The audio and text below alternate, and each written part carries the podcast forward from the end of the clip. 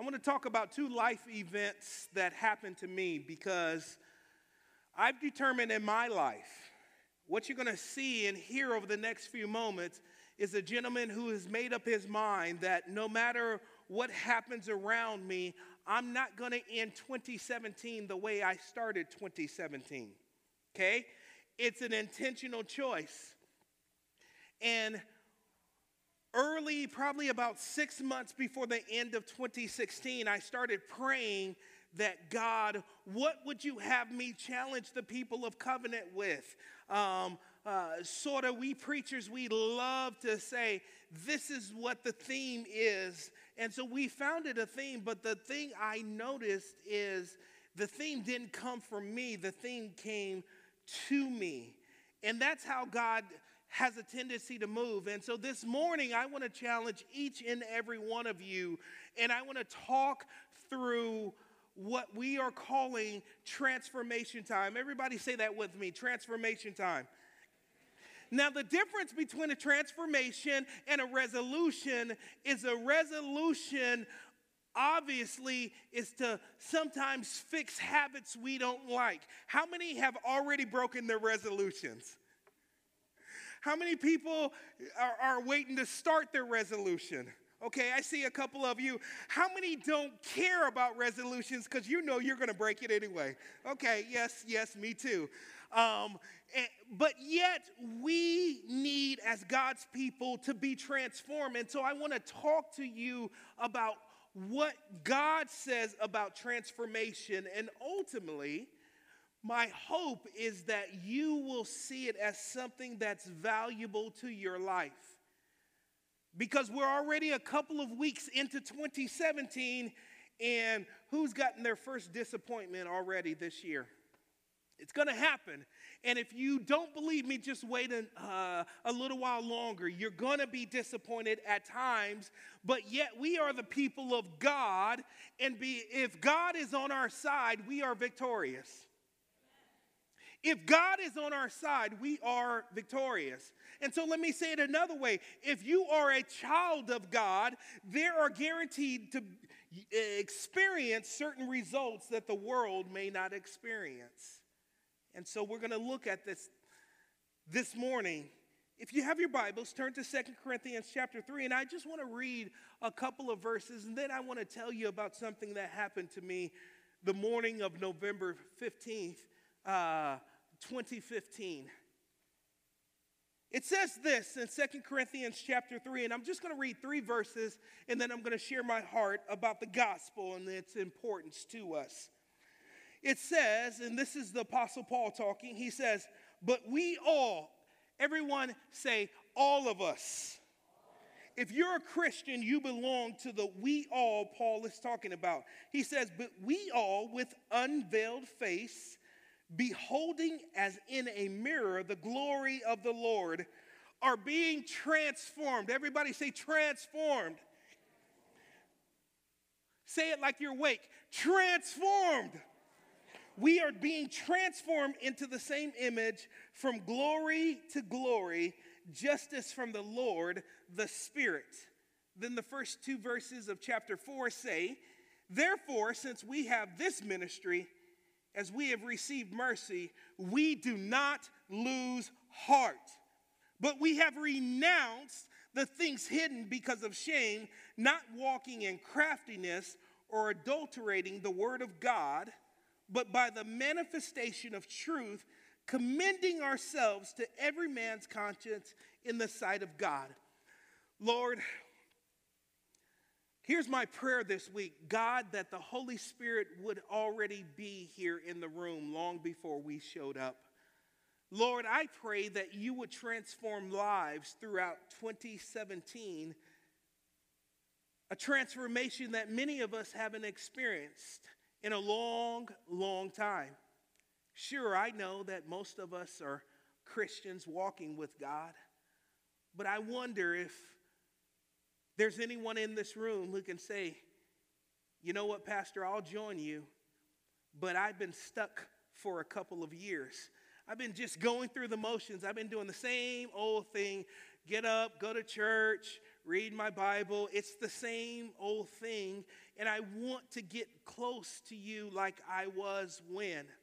So, Lord, I believe the truth is not found in anything that we bring to the table, but the truth is found in your word. And so, be with us this morning. Let us have fun. Let us enjoy ourselves. But most importantly, let us enjoy your word. In Jesus' name we pray. Amen. Anybody in the room, and I'm looking to the middle section, anybody in the room love UFC?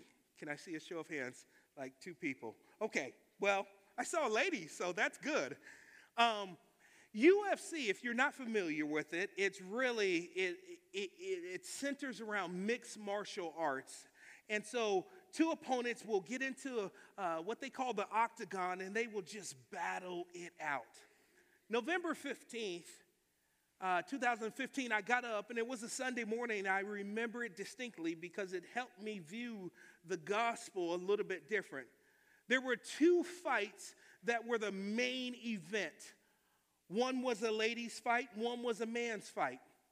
The person fighting, fighting in the ladies' fight, her name was Ronda Rousey. The gentleman fighting in the men's fight, his name was Conor McGregor. Anybody happen to see or catch those fights or highlights? The crowd is getting smaller.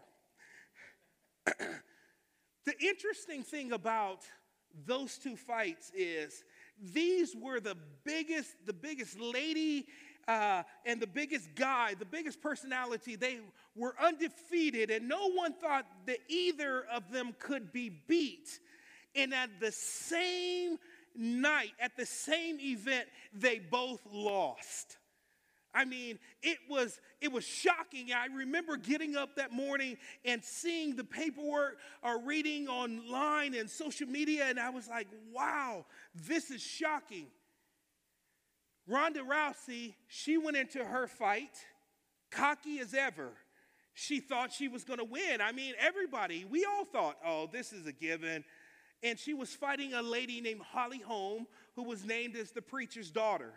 Now, the preacher's daughter has nothing to do with it because I want to focus and show you a tale of two different endings. Ronda Rousey, she went into her fight and immediately she just was outmatched. It was almost embarrassing to see that this woman who was dominant up until then now came to the place where she had met an opponent that she couldn't defeat with what she brought to the table. You ever met an opponent that you can't defeat with what you bring to the table? You ever been there?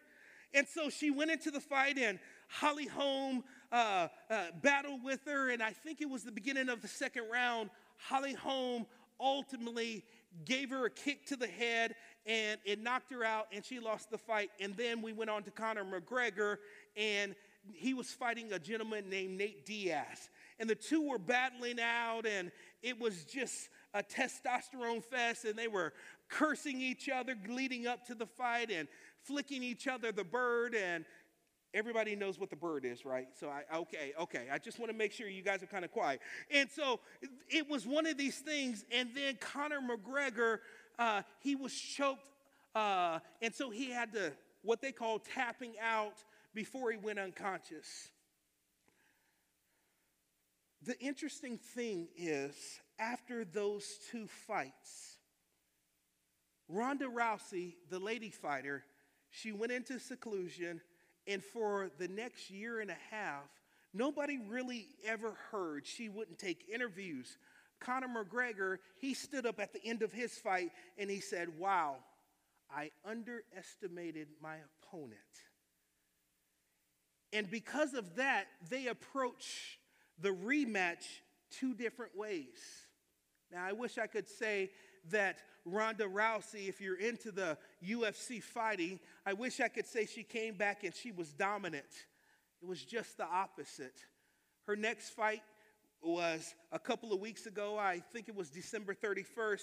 She went into the ring, and within 48 seconds, devastation. She was knocked out. Conor McGregor had a different response, and I think, and I've wondered, why was it so different? Conor McGregor, I read a quote from him when he was training for his rematch. And here's what he said Conor McGregor, when being interviewed, and he's just as cocky as ever, just as brash, just as vulgar as ever, but he went into this fight and he said this in some obscure interview when asked what's going to be different. He said, When I lost, I realized that for the first time, if I was going to win a rematch, I had to win the fight outside of myself. I had to win the fight outside of ourselves. Many of us have been uh, approaching transformation by what we bring to the table. And what I want to do is share with you Paul's wisdom in verse 18. If you have your Bible, I want you to see it. He says this But we all, with unveiled face, beholding as a mirror, or as in a mirror, the glory of the Lord, are being transformed. Now, that word is important because the word transform, literally, the Greek word is metamorpho. Metamorpho, which we get the English word metamorphosis. Metamorphosis. In other words, it's a change that happens in the heart of the believer.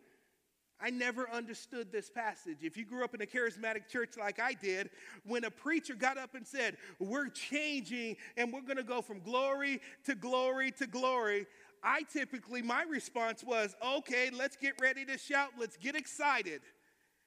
But the problem is, excitement wears off. And one of the things I'm learning as I get a little bit older, covenant, is that it is really important for the people of God to not come to God and saying, I'm going to be different in 2017 with their own strength, but to rely on the strength of the Holy Spirit in you. In fact, you can't change yourself. I mean, maybe for a little while, you can bring about change. And so, if you were to read all of chapter three, and it's necessary, and I encourage you to do so when you go home, Paul is comparing this old covenant with the glory of the new covenant. And both are important, but he says the old covenant was fading away, and there is now a new covenant. And I thought about that, and I looked back over my own life, and I said, Lee, when have you been the best as in walking towards God? When have you been right on tune? Have you ever went through a season where you're just you and God are like, y'all, y- you guys are tight. Anybody? Nobody. Okay, one person. Thank you, Brittany. I mean, just tight. Are you there today? Are you there?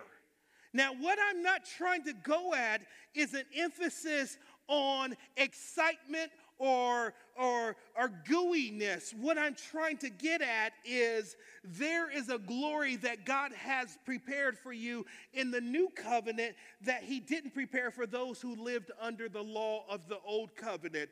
In other words, there is, it's like the scripture, and Paul has tapped into something of saying, God can do more for you when you die to yourself than He can when you live in your own strength. And I spent most of my adult Christian life just trying to be when I didn't realize I already was. And what I want to share with you just briefly this morning is God wants to do three things in your life. One, we must be transformed from glory to glory. And what Paul is saying is if you try to transformed or be transformed in the old glory or the old way of doing things, you're ultimately going to fail, burn out, give up, give out, all those things.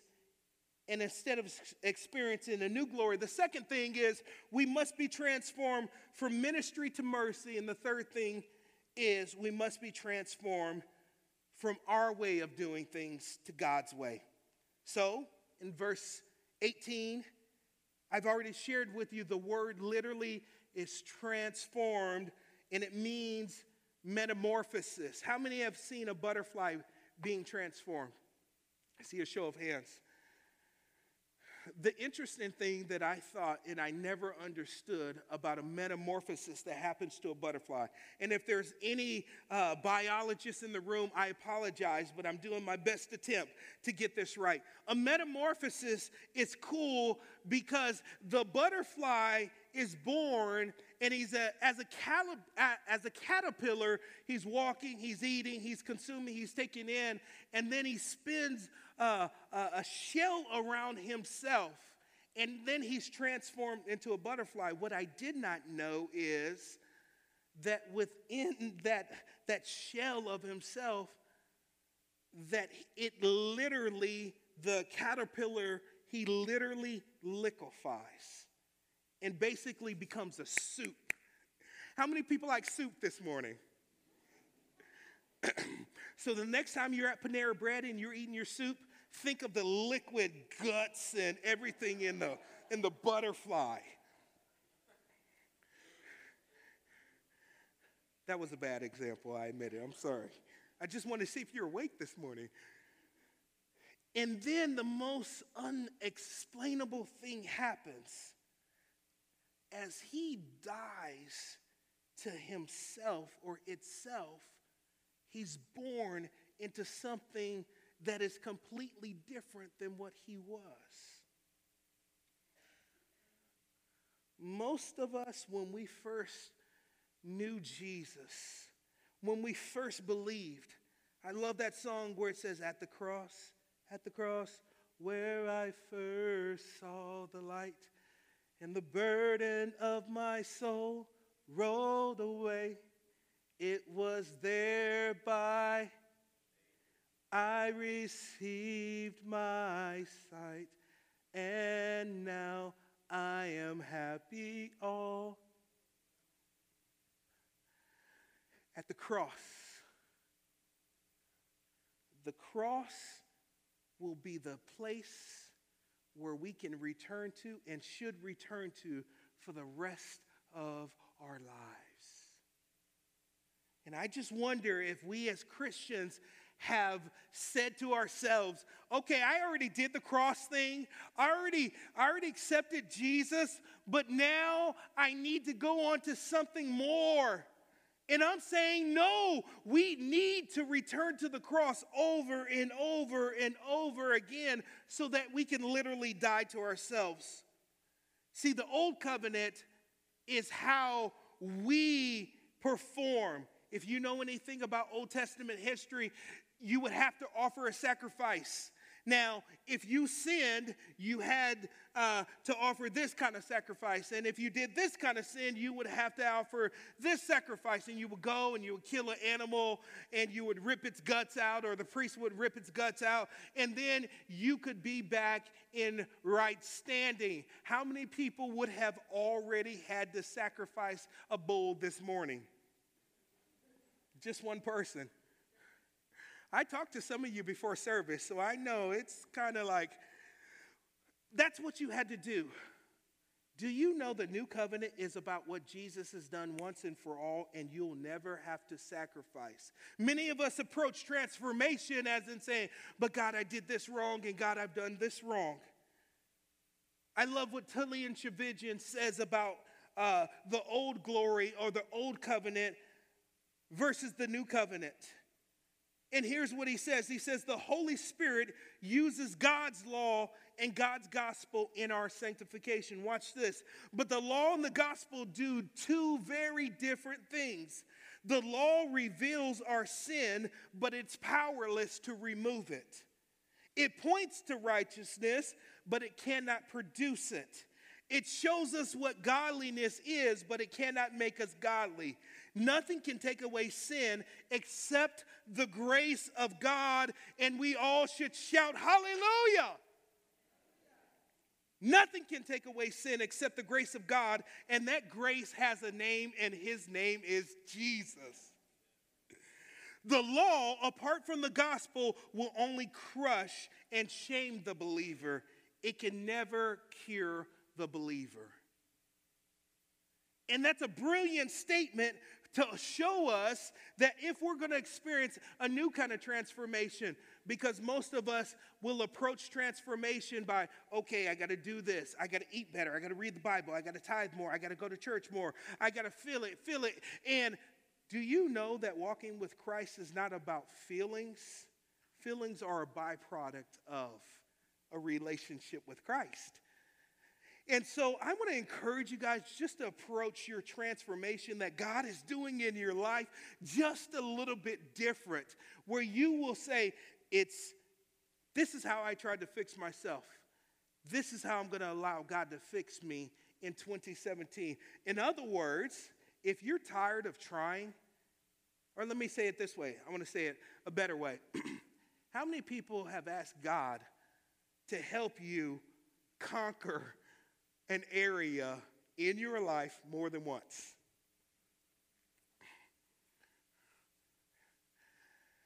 How's God doing? I asked it that way on purpose. Because God will help you conquer that area. If you have not conquered, it could be because you're trying to do it all yourself instead of surrendering it to God.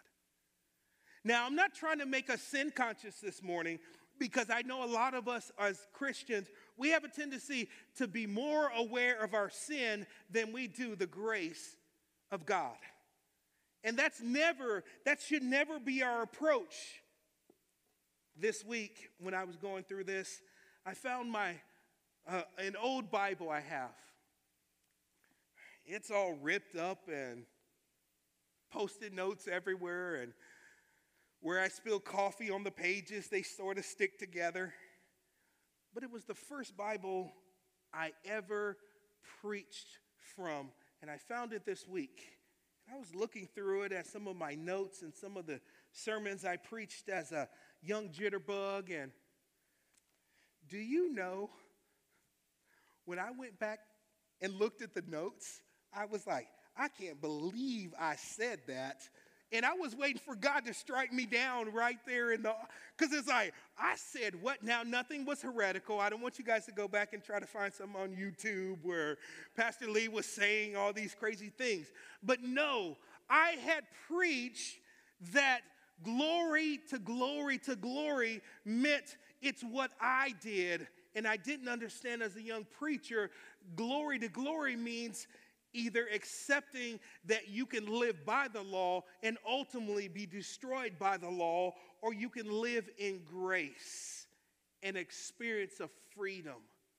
And the moment I prayed, I said, Oh God, please forgive me, forgive me for my ignorance to all those people I said things to that I didn't really mean or I didn't know what I was talking about. Anybody can say I talked to somebody and shared my faith? And I didn't know what I was talking about? Have you ever ever done that? And then watch this. They got saved anyway. it's like, but now that you're sophisticated in your walk with God, and you know all the verses, and you share your faith, and it's dry Because the wisdom of man can never do what God can do when he takes foolish, willing people who will say, Okay, God, I'm yours. I'm yours. The second thing we have to focus on is going from ministry to mercy. And I want to read verse 1 of chapter 4 because something interesting. Paul says something that I've never caught before, and hopefully you can be patient with me and say, okay, I want to know more about that. He says in verse 1, therefore, since we have this ministry, everybody say ministry. Are you a minister? Are you a minister? If you are a Christian, you and I have the same job. We have the same job. See, pastoring is how I support my family, but pastoring will not get me into heaven. Only being a Christian will get us all into heaven. But Now, watch this, because I don't want you guys to say, okay, are you saying I have to witness and I have to be in ministry in order to make it to heaven? No, that's not what I'm saying. But I am saying because we are Christians, we now are implored to share what God is doing in our own lives. We have to. And he says something interesting. I love this. He says, Therefore, since we have this ministry and we have received mercy, let me stop right there.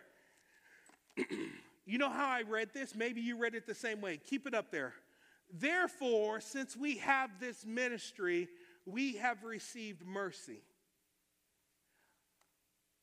I read the word mercy but I always understood that Paul must have meant, because Paul didn't get it right, he, he wrote the wrong word. He must have meant grace. If you look at that ministry and its connection to mercy, it changes everything. See, if grace is giving us something that we don't deserve, and mercy is withholding something from us that we do deserve, suddenly my 2017 looks very different of how I'm going to approach sharing my faith. If, if grace is giving us something we, we don't deserve, and mercy is withholding something that we do deserve, all of a sudden it changes the urgency in my heart to share my faith with those who don't know Jesus Christ. Because mercy, Paul is saying it, it, it, this way. Now, I'm not a very smart person, so I had to say, okay, let me think about this as logically as Lee's brain can comprehend this. Mercy must have meant that Paul was now approaching sharing the gospel not from what he brought to the table, but the fact that he was a recipient and he deserved hell. Some of us are saying, I got this Christian walk. I've got it down. Anybody feel that way? Don't put your hand up. I've got this Christian walk down. But Paul approached sharing the gospel may be different than a lot of his counterparts because he knew that as much as he know, uh, or as he knew, if you're new to this whole Christian thing or you're exploring, let me just tell you this guy named the Apostle Paul, he was the who's who of, of preachers. He knew, he understood the nuances. In other words, while one person, maybe Peter, had a PhD, Paul had like 17 of them. And yet he says, even with my 17 degrees in theology, uh, all these ologies, I realize that God didn't take me out. And so my ministry has changed from a ministry of grace. See, the thing about grace, I love grace. Um, we all are recipients, but I wonder if grace has called more of us to sit on our faith, whereas mercy would get us excited about sharing our faith. When you look at mercy, I got to share this event. Last night, maybe you were watching football. We started off watching football. But we knew the Patriots would win anyway because they deflate balls and, and no, I'm just teasing for all you, you Patriot fans. we knew they were going to win. I mean, Tom Brady, he's always consistent. So, what we did as a family, we decided to go upstairs into a bonus room and we decided to play uh, uh, video games. Uh, not video games, excuse me, uh, Cranium. Anybody ever played Cranium before? Well, Cranium is fun once you learn the rules. It's learning the rules and understanding the game. So we're playing Cranium, but if you could have seen the Thomas family last night, you'd have been like, uh uh-uh, uh, they can't come back here. we're yelling at each other while we're trying to explain the rules and we're over talking each other and everything else. And we just knew each other would be okay. And I thought, man, imagine if someone were to see us now, what it would be like. Because we're we're like, no, you said that wrong, just listen. And my oldest, he gets excited and he yells just like I did. And mom is going, ah! And we're, we're, we're just having a good time. Because the funny thing is, once we learned the game, we were all calm and sophisticated. Maybe if we could think from a merciful standpoint, about the people who don't know Jesus Christ, instead of saying we're giving them something sappy, we can say, man, I feel for those who don't know Jesus Christ. And so I say all that to simply say this. Paul has come to the place in his life that he realized if he was a recipient or that he was a recipient of the power of the new covenant, how much more does the world need what we have on Sunday mornings? But more importantly, watch this. I tricked you with that statement. How much more does the world need what we have to offer Monday through Saturday? They need it. Paul understood that. He said it this way. In 2 Corinthians 5, verse 11, this is one of my favorite verses when I get lackadaisical, when I sit on my hands, Paul said it this way knowing the fear of the Lord, we persuade men.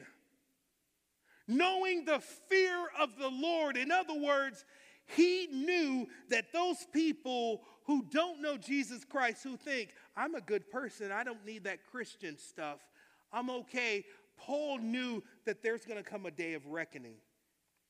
Later on, he says, God is making his appeal to us. And I just wonder, and I'm going to say this from my heart I mean no condemnation. I wonder if the greatest trick the devil has ever pulled on the American church is he's caused us to privatize our faith. We live private Christian lives, but it was never the intent. So we live in all of a sudden we hear. It's just like football fans and basketball fans. We're sort of quiet, we don't know, and then we see somebody with a similar shirt. Listen, we as Christians are called to live out loud. Second Corinthians 6 17, he says this to, to God's people come out from amongst the world and touch no unclean thing. Christians should look different than the world. Not just our guilt and condemnation, but even how we love. And so let me get to my last point. We go from our way to God's way. Let me read this verse, and then I think I can just basically crunch through. On verse 2, uh, 2 Corinthians chapter 4, he says this but we have renounced the things hidden because of shame, not walking in craftiness. He, there are three things I want you to point out, or I want to point out to you not walking in craftiness, adulterating the word of God, and we've renounced hidden things because of shame. And so I want to offer you some closing thoughts on that. What does it mean to renounce hidden things because of shame? What does it mean in 2017 to you, a believer who says, Covenant is my church home, and this is where I go, this is what I worship, or, or where I worship? But more important, there's some things that we as Christians, we just have to give up. And so I want to implore you, I want to encourage you that you would give up pride of thinking that you are somehow better. I want to implore you to lay down anger. I want to implore you to lay down disappointment that you're holding on to. Some of us are walking around because we've been hurt with a crutch. Sure, somebody betrayed you. Sure, somebody didn't respond the way you wanted them to. But I'm here to tell you, you have got to let that go and let Jesus take over. Discouragement, some of us are the people of God and we're more discouraged. I'm not talking a seasonal uh, discouragement, but we walk around with a chronic discouragement. We see the glass is always half empty. Oh, what is the preacher going to do for me? What is my brother going to do for me? What is my mom and dad going to do for me? Listen, Jesus has done it all for all of us. Rage, addictions, wounds, betrayal, sexual perversion of every uh, sort. 2017 should be different in the life of a believer. We should not relegate ourselves or be okay with making resolutions. We should be growing in God. So, to renounce hidden things, there are some things that cause us, no, I'm not going to get involved in that ministry. Watch this. I'm not going to get involved in a life group because somebody may know the sins that I've hidden and they may speak into my life. I want to encourage you to get an uh, accountability partner in 2017. If you're taking notes, I want to encourage you to get an accountability partner. But don't get somebody who's a yes man. Get somebody like I got, Matt Francis. You make me sick sometimes, Matt. Not because he's doing anything wrong, but he's got enough love for my soul that he's not going to say what's convenient to me. Some of us need an accountability partner. Some of us need to get involved in a life group. Number two, the second thing is I love this because I have to hold it true, not walking in craftiness. I looked up what some commentators were saying, modern ancient, and they were saying this this is what happens when the church of modern times try or they're, they're trying to make the gospel cool. In other words, the gospel is not meant to be cool. It's not meant to be sexy. It's not meant to be exciting or relevant or watered down, legalistic, deep, shallow, social, savvy, slick, artistic, exciting. Those things should be the byproduct of what God has matched the gospel to in your heart. But when we try to make the gospel cool, we have done a disservice. When we look at people and say the gospel is the good news, we have skipped a step and we have told them the gospel is good news and good news only. But before it can be good news, we have to experience the bad news.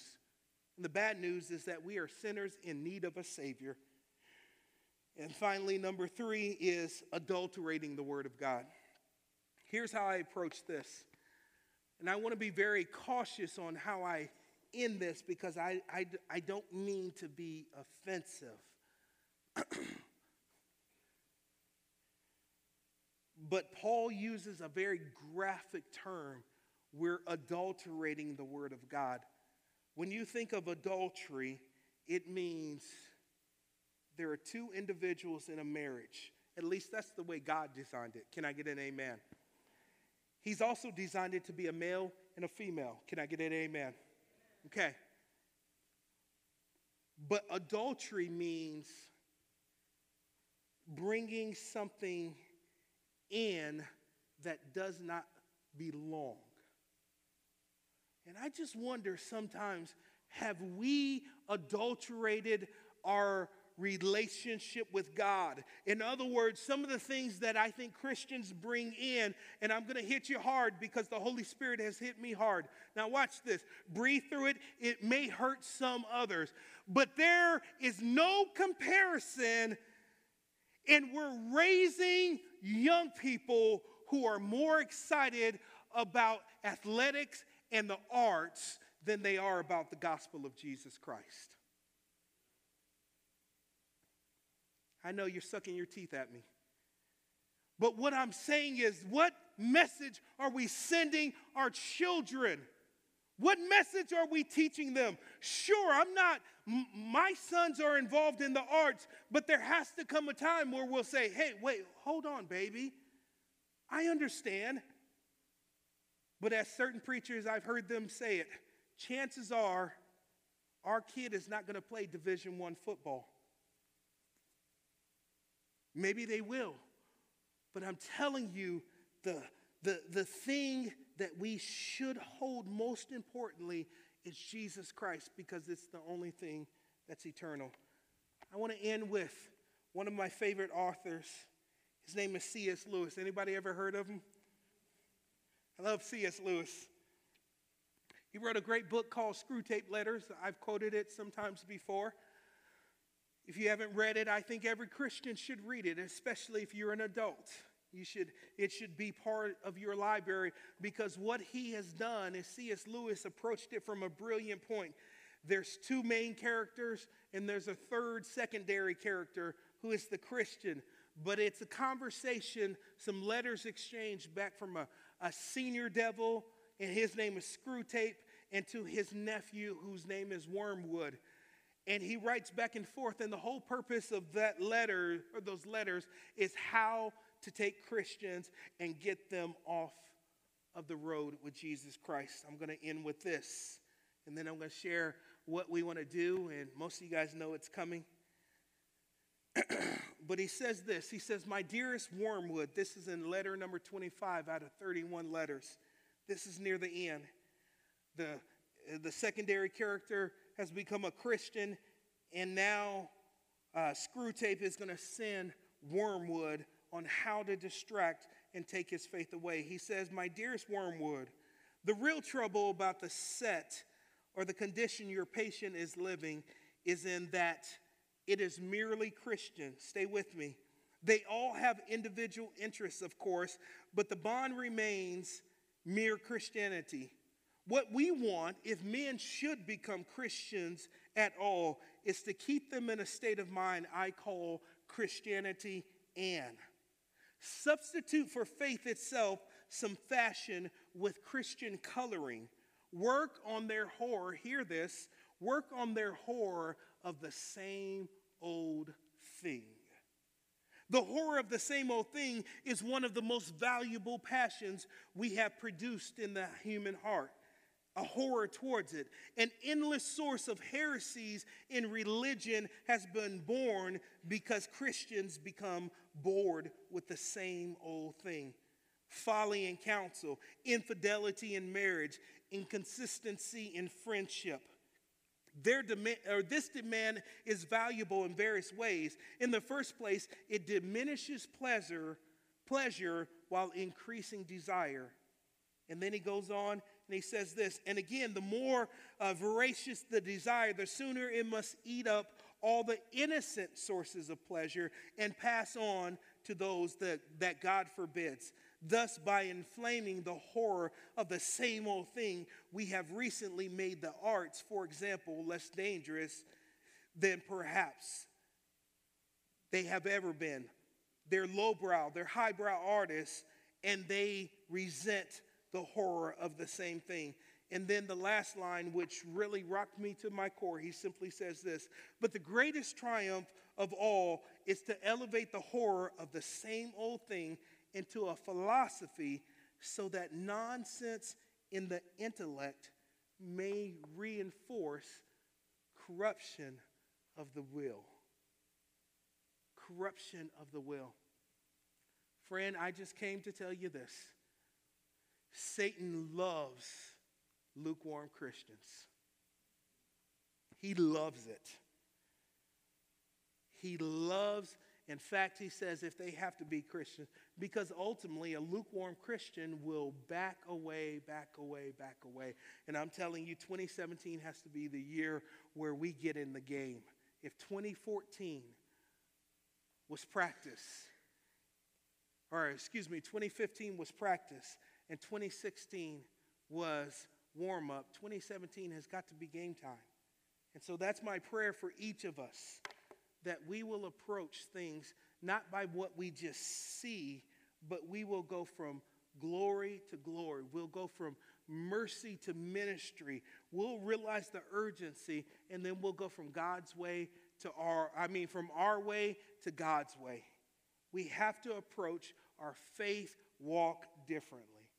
Would you do this for me? Would you bow your heads and I want to pray over you, and then I want you to sit tight. Got a great announcement um, for you guys. Heavenly Father, we thank you for this day. We thank you that you have been in our midst. And Lord, we thank you that we are called to be your people. Lord, we laugh sometimes throughout the sermon, most of the time. But God, here's what I know the more time we spend in your word, the more the word of God comes alive. And that simply means that we have to die to ourselves we have to quit living in the glory of performance or the abuse of performance and start living in the grace and the mercy of the living God. So, Lord, we take this to be your word and do in us what we cannot do for ourselves. If there is anyone in this room who doesn't know you, I pray that before this day is over, they would come into a deeper understanding of love and appreciation. So if you're in this room and you don't know Jesus Christ, would you whisper this prayer maybe in your heart and say, Dear Jesus, I thank you that you love me and that you sent your Son to prove your love for me. I've heard what the preacher says. I'm, in, I'm a sinner in need of grace. And so, Lord, would you save me? Would you forgive me for trying to live life my own way? And God, I repent of that and I embrace your forgiveness. So make me clean, make me yours. In Jesus' name we pray. Amen.